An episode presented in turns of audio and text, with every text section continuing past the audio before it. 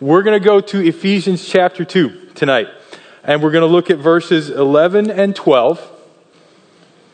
The last couple times I've had the opportunity to be up here, we've looked at Ephesians chapter 2, verses 1 through 10, where Paul reminds the church in Ephesus and teaches them about their salvation, where you have come from, what God has done for you, and he wraps it all up in verse 10 talking about well this the goal of this was so that you are his workmanship now created in Christ Jesus for good works which God has prepared so that you would walk in them.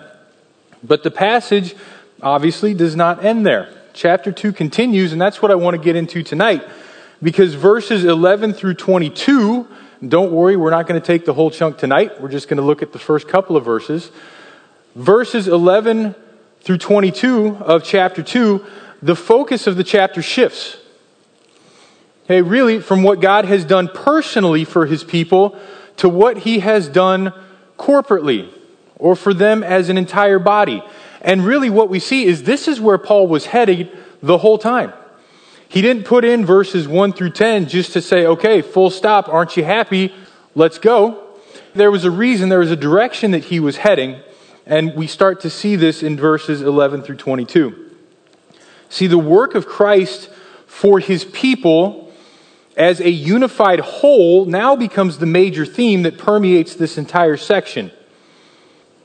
As Joe was preaching this morning, talking about what it means to value your church membership, hey, one of the points that he brought up was he said a good church member, somebody who values their church membership, is marked by peace.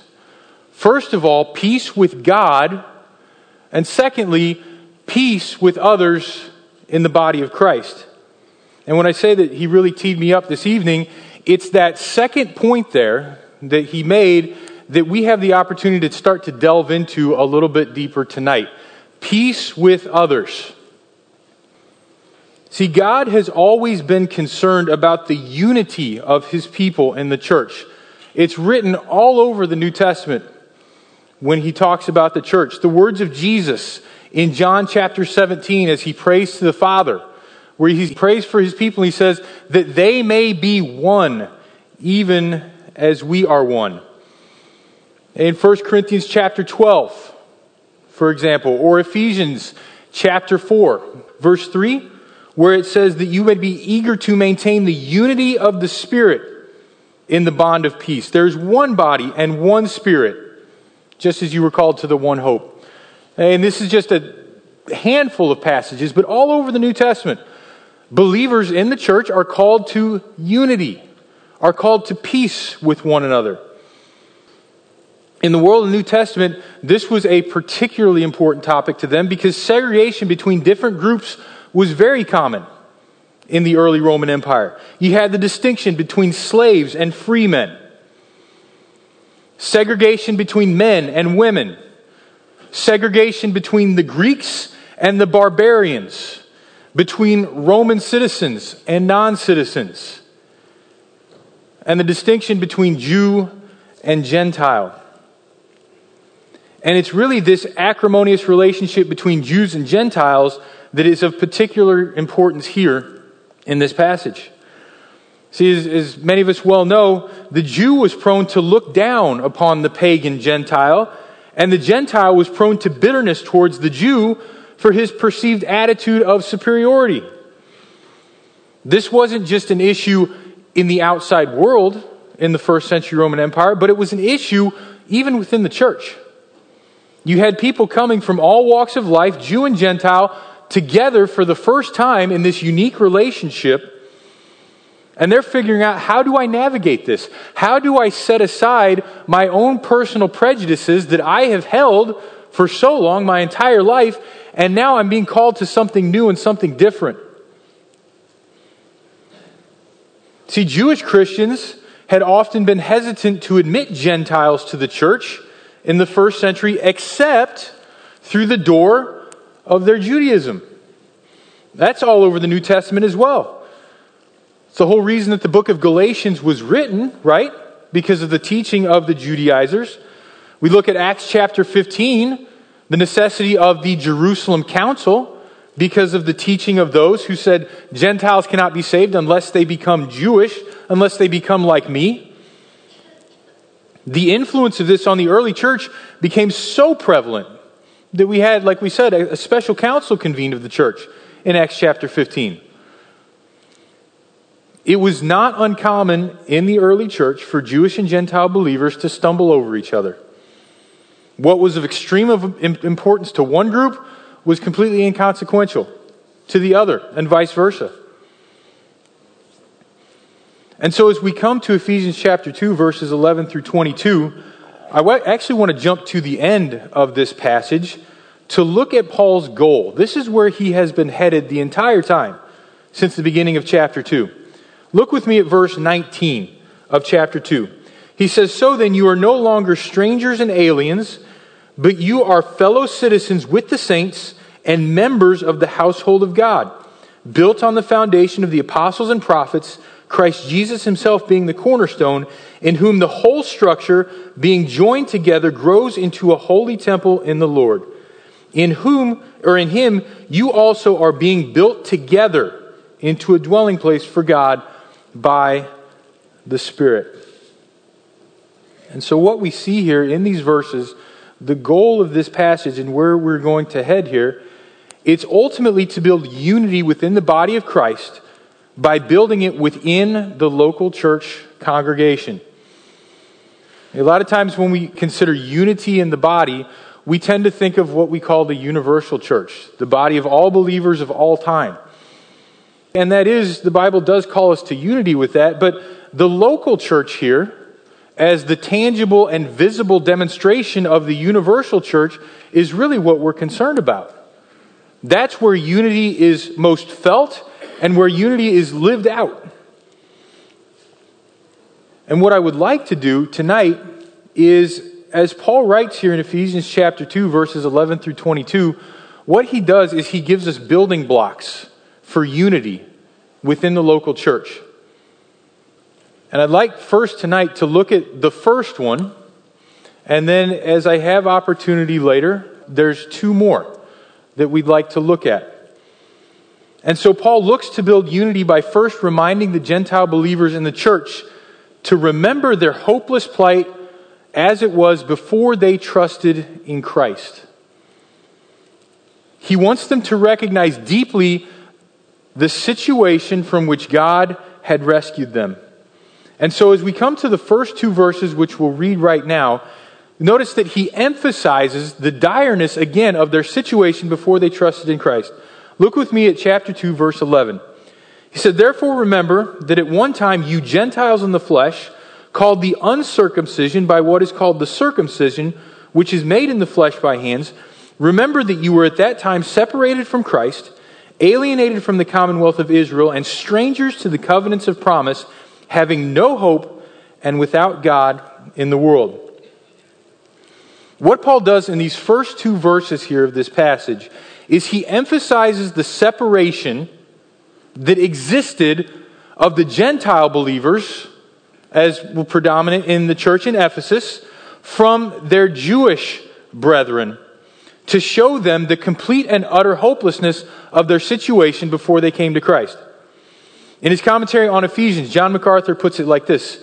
He said, This important section begins with the word therefore, indicating that the next line of thought regarding the new identity of those Gentile Christians is built on what Christ has done to give them life and eternal blessing, as described in verses 1 through 10.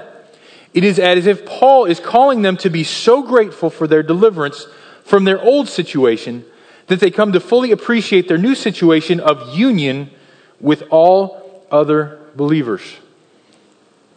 Most of us, as we sit here tonight, are not Jewish. We fall into the Gentile camp. Everything that Paul says of the Ephesian believers in this passage is also true of us.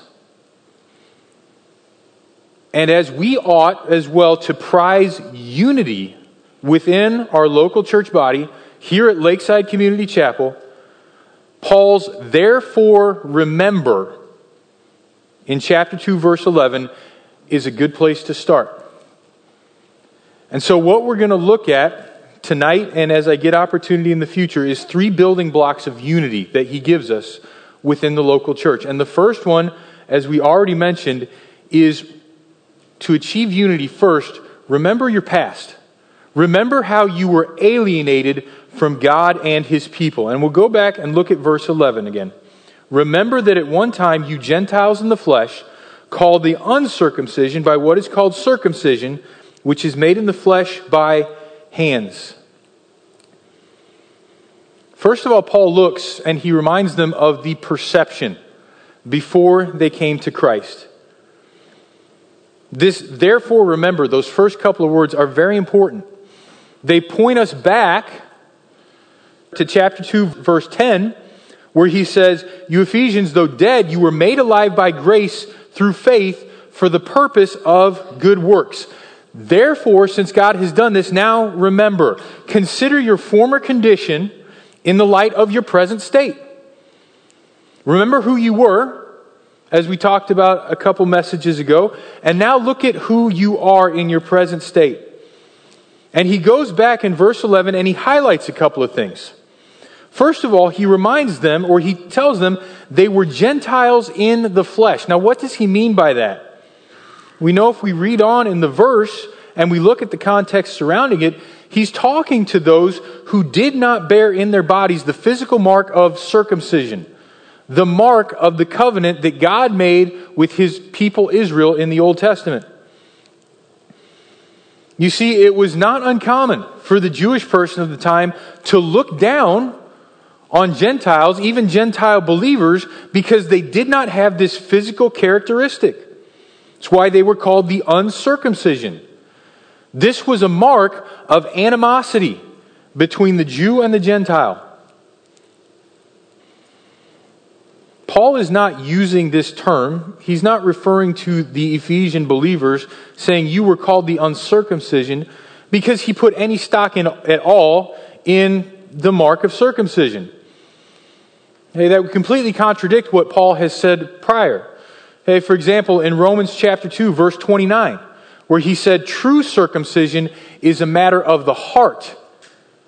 Its primary importance is what is going on inside rather than bearing the physical mark. No, Paul is not saying I put any stock in this. He's simply stating facts. He's saying there are those, remember, who look down on you because you don't bear the physical mark of God's covenant with his people, Israel. Well, what's his point? He's reminding them that they were spiritually destitute, absolutely, in every sense. As the church in Ephesus, they, before Christ, had even lacked outward signs of spirituality. In our vernacular today, we might look at them and say, You weren't even decent church going people. You were completely pagan. You never darkened the door of the church in other words. And as we sit here tonight, as believers, we need to remember that we were just like the Ephesians in this. This was our plight as well. Again, Paul is not saying that the fact that they were looked down on and despised was right. He's just reminding them of the reality of what was their situation he was emphasizing that these Gentile believers had absolutely no claim on God's grace, either outwardly, by just doing outwardly religious things, or inwardly. You were absolutely spiritually destitute, and you were not even bearing any signs of trying to be spiritual. And even the secular world recognized it. This is who you were. So that was the perception. That was what they were dealing with. That is how they were looked at before. He comes then in verse 12 and he moves from the perception then to their real, true spiritual plight. Read with me verse 12. He says, Remember that you were at that time separated from Christ, alienated from the commonwealth of Israel, and strangers to the covenants of promise, having no hope and without God in the world. That's a lot of negativity all crammed into one verse, right? There's a string of statements there, and it seems like each one gets worse than the first. But again, he says, Remember this. Remember who you were. He says, first of all, you were separated from Christ. Now, in this context here, as we understand it, his focus here is a reference to Jesus as the Jewish Messiah. You were despised, who were part of Israel, God's covenant people. You did not even have a claim to the Messiah.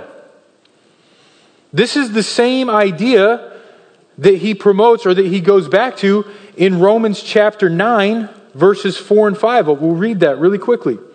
Romans 9, verses 4 and 5. Where Paul says, talking about Israel, they are Israelites, and to them belong the adoption, the glory, the covenants, the giving of the law, the worship, and the promises.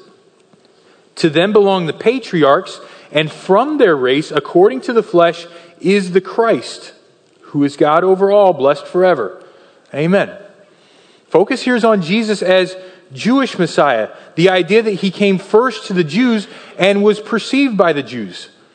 Even Jesus himself stated this. For example, John chapter 4, salvation is from the Jews. And the point being that Messiah came first and foremost as the Messiah to the Jews and not being Jews, the Ephesians were by nature cut off already from this advantage. They were separated from Christ. They were also, you see in verse 12, alienated from the commonwealth of Israel. The point here being they were excluded from the many blessings that were given to the Jews, God's chosen people. And the Old Testament is full of this. Passages where God is speaking to his people saying, I chose you specially, specifically, to be my people, to bring about blessings to other nations, to prosper you. I rescued you, I set you aside, and we have a special relationship. This, in fact, is what Jesus alluded to, as we just mentioned in John chapter 4, verse 22, where he's speaking to the woman at the well and reminds her that salvation is from the Jews. God had chosen to be known in Israel as he had made himself known nowhere else. So they were separated from Christ, alienated from the commonwealth of Israel. He goes on to say, You were strangers to the covenants of promise.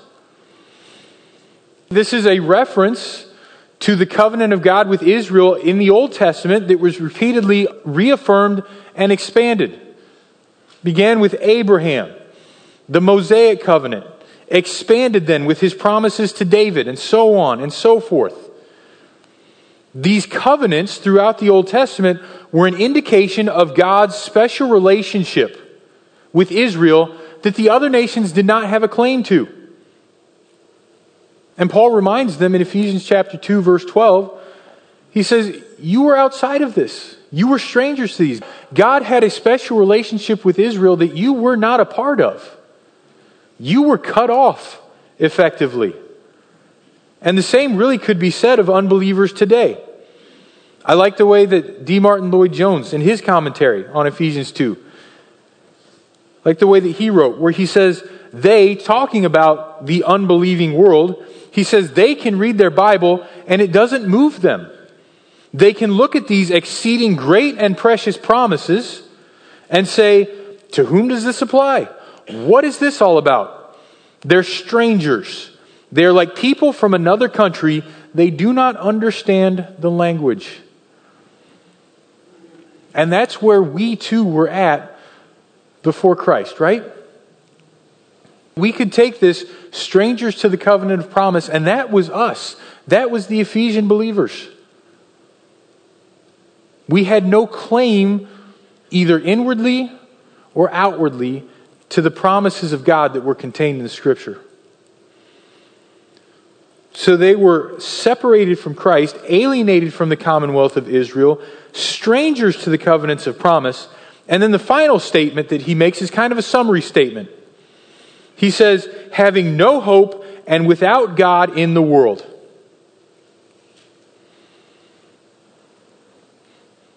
This is kind of an all encompassing statement of their plight. They formerly lacked the hope of salvation or any hope of God's favor. They were looked down on and despised by the religious establishment of the day. They lacked even outward signs of spirituality. They had no claim on the Messiah whatsoever. They were not a part in any way of God's people. And they weren't familiar in any way, nor could they completely understand God's revelation of Himself in His Word. Nor did they have any desire to understand. And again, going back as we sit here as New Testament believers, the same could be said of us to varying degrees, right? We lacked outward spirituality. We had no desire to know the Lord. We were cut off from his people. We had no claim to the promises. We had no desire nor ability to understand his will as it's revealed in Scripture. And so everything that Paul says to the Ephesian believers is true of us here as well. But that is where we have to start with this understanding, going back to our big point here. If we are going to achieve unity in the local church as the goal that Paul states at the end of chapter 2, being built together into a dwelling place for God by the Spirit, this is where it has to start.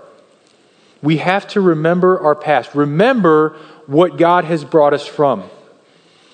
So, what does it all mean? How do we bring this full circle? How is this a building block for the unity of the church? For unity, for living at peace with one another at Lakeside Community Chapel in Clearwater, Florida. As we said before, we ought to prize unity within our local body. The New Testament writers stress this repeatedly. You cannot read any New Testament gospel or New Testament epistle without coming across this idea that believers are one in Christ. Paul even hints at this earlier in chapter 2 when he talks about in verse 4, he says, But God, being rich in mercy, because of the great love with which he loved us, even when we were dead in our trespasses, made us alive and you notice there's a word right after that made us alive together in Christ. Notice he doesn't just say he made you alive in Christ. No, he made you alive together as a whole. You're not in this as an individual. Yes, God did act on your behalf for individuals. But the point is not just you and you alone. The point is the people of God and the people of God are manifested physically right here in this church as you look to your left and to your right.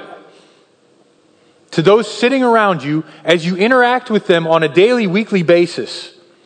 Those are the ones for whom Christ died and made you alive together with them. We say we ought to prize unity because it is this unity as one of the things that Jesus died to achieve. We say that we prize it, we say that it's important, but here's the thing you are not allowed to say that you prize unity or that your church as a whole is unified if you as an individual are not actively pursuing it. You can't say that. I fear that we might have a tendency to sit on Sunday mornings and think, when we think about unity, well, my church is unified. We're all going in the right direction. I mean, look at us all. We're all singing together. We're listening to the word taught together. We all talk after the service. We all shake hands when we're ordered to. All that good stuff. Okay? We definitely prize unity and yet harbor grudges in our hearts. Well, unity is built on an individual basis. You can't say unity is important or I go to a church that is unified and not be at peace in your heart with another believer. The way that we pursue unity in the body is to pursue it in our own lives. And Paul recognizes this. And so that's why here in Ephesians chapter 2, he gives us building blocks for cultivating an inward heart attitude that leads to unity with other believers. And so, as we said, the first building block that he gives us here is to humbly remember our past and where God has brought us from. Excluded from God's people, lacking any indicators of true religion. Even though many of us, before we came to Christ, may have thought of ourselves as Christians or at least good people, we knew nothing of Jesus. If we would say that we believe in Jesus, it was only a Jesus that we had fabricated in our own minds. We had no fellowship or common ground with the church or with God's people, no capacity for truly understanding His Word. And so when we look at this, the point of verses 11 and 12 is not to make us feel sad or depressed. No. We should be a people marked by humility when we remember what God has done for us as individuals. And this humility should encourage a unity with other believers. You see, the first two words of verse 11, therefore remember, those two words completely level the playing field and demolish anything that could divide us from our brothers and sisters in Christ. As I was going back through my notes for this week in preparation for tonight, I remembered a, a quote from the Puritan pastor John Bradford that I'm sure many of you have heard. As the story goes, he was with a group of friends. They were walking out on the street, and at that moment, as they're walking on the street, another crowd goes by the opposite direction, and it's a condemned man being led to his execution on the gallows. And as the story goes, John Bradford points at the man, turns to his friends, and says, There, but for the grace of God, goes John Bradford. Okay? That ought to be the attitude that characterizes us as we live with one another within the local church body. You see, if we really remember and understand the miracle of God's salvation to us, we would desire to share His grace with others to see them blessed by His grace as well. Therefore, remember, we're all equal. Okay? And as you look around you at these other believers, at these other workmanships, as we saw in chapter 2, verse 10, therefore remember what you used to be as well. And if we truly believe that we have experienced God's grace in salvation, as outlined in verses 1 through 10 of chapter 2, we will delight, we will look for opportunities to show that same grace to those people who are here with us tonight together as we gather to worship. One of the primary ways we show this gospel grace to others within the church is by bearing with one another and forgiving each other, just as the Lord has forgiven us. As it says in Colossians chapter 3, verse 13. The key phrase there is as the Lord has forgiven you. See, what happens when we don't have peace with other believers? What happens when inevitably, because as Joe pointed out again this morning, this church, as great as it is, is not perfect. And by the way, Joe said this is the smallest church he's ever been a part of. This is by far the biggest church I've ever been a part of. Like Lakeside is ginormous, as far as I'm concerned. Sometimes I don't know quite what to do with it. Hey, there's a lot of people here and a lot of opportunity to offend each other, right? And as I stand here tonight, I have offended people in this church. Actually, I'm looking out on the crowd tonight, and I can, there's faces that I know that I have offended you. And there's faces that I've offended you, and I don't know about it. There's people in our church who have offended and hurt me. Been here for almost 20 years now, which again is nothing compared to some of you, but that's a different subject. It's inevitable. You are going to hurt and you are going to be hurt. That's because we live in a sinful world and we're not yet perfect. But what happens when we have been offended? Hey, sometimes we forget to remember what God has brought us from, right? And we feel like that offense against us is completely insurmountable when we forget our offenses against God. Remember the parable of the unforgiving servant in Matthew chapter 19, verses 21 through 35. We're not going to take the time to go and read that entire passage tonight, but I'll point you back to it. But remember the point of the parable? There was the servant who owed his master an unpayable sum and was forgiven. what did he do? He went out and found one of his other fellow servants who owed him a relatively, in comparison to the debt that he had been forgiven, a relatively minor sum. And what did he do? Say, well, I've been forgiven much. I should forgive you. No. Says he put his hands on him, began to choke him, and said, Pay what you owe me. And when his master, who had forgiven him much, heard about it, he rightfully reprimanded that wicked servant. He said, Should you not have had mercy on your fellow servant as I had mercy on you? How many times does the Holy Spirit need to say that to us? Should you not have mercy on each other since I have had so much mercy on you? Have you forgotten? Therefore, remember. Remember who you were. If we say that we truly understand the depths from which God has forgiven and saved us, is there any offense to us that anyone could perpetrate that is too great to forgive? Is there any reason for anyone at Lakeside Community Chapel to hold a grudge against another believer? The answer here is clearly no. No, there is not. Now, that doesn't mean that we never confront other believers when they have hurt us. It doesn't mean that there's never a time when we go to them and say, You have done this. We need to sit and we need to talk and we need to sort this out.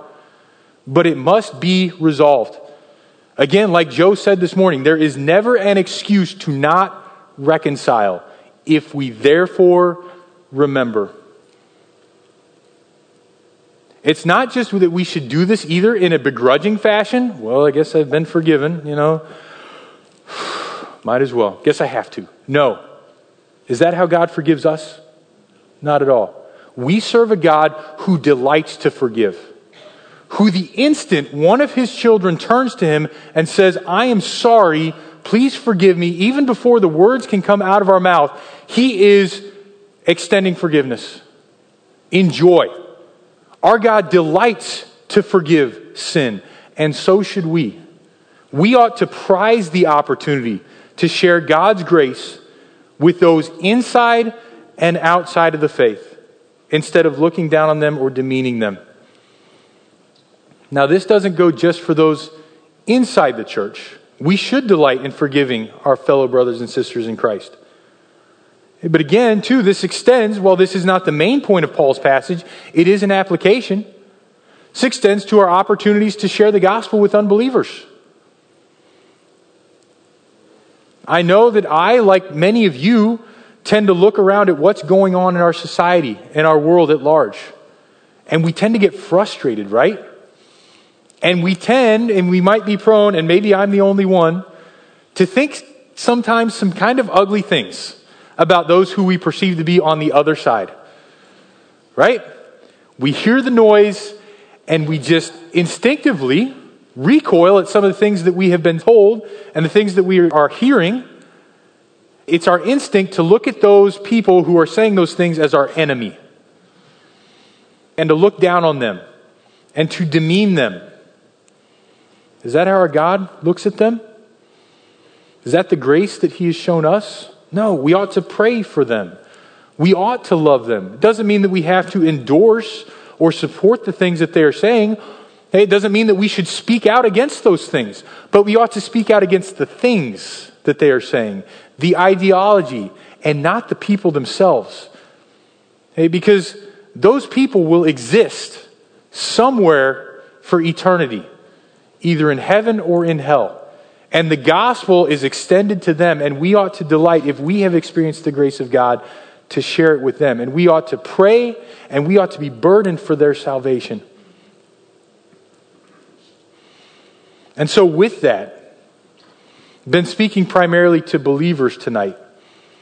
And so I, I plead with you as, a, as believers in Christ, as members who I know that after Joe's message this morning prize our membership at Lakeside Community Chapel more than we did at this point yesterday, right?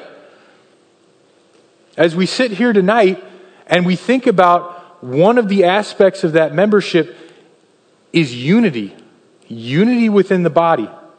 First of all, to get there, Remember your past. Remember what God has saved you from, and let that foster a humility within you that will not allow you to live at odds with other believers. But to those who are who might be here tonight or who are hearing this message, we've been talking about verses 11 and 12 as our past, as we are believers in Christ. Understand that if you have never trusted Christ for salvation, for forgiveness of sins, this is not your past, this is your present. This is your reality. This is your condition, and it is a condition that if you should die in it, ends with an eternity separated from God in the place that the Bible calls hell as judgment for your sins. You see, if you have not trusted Christ, ultimately you are without hope because you are without God in the world, in the words of verse 12.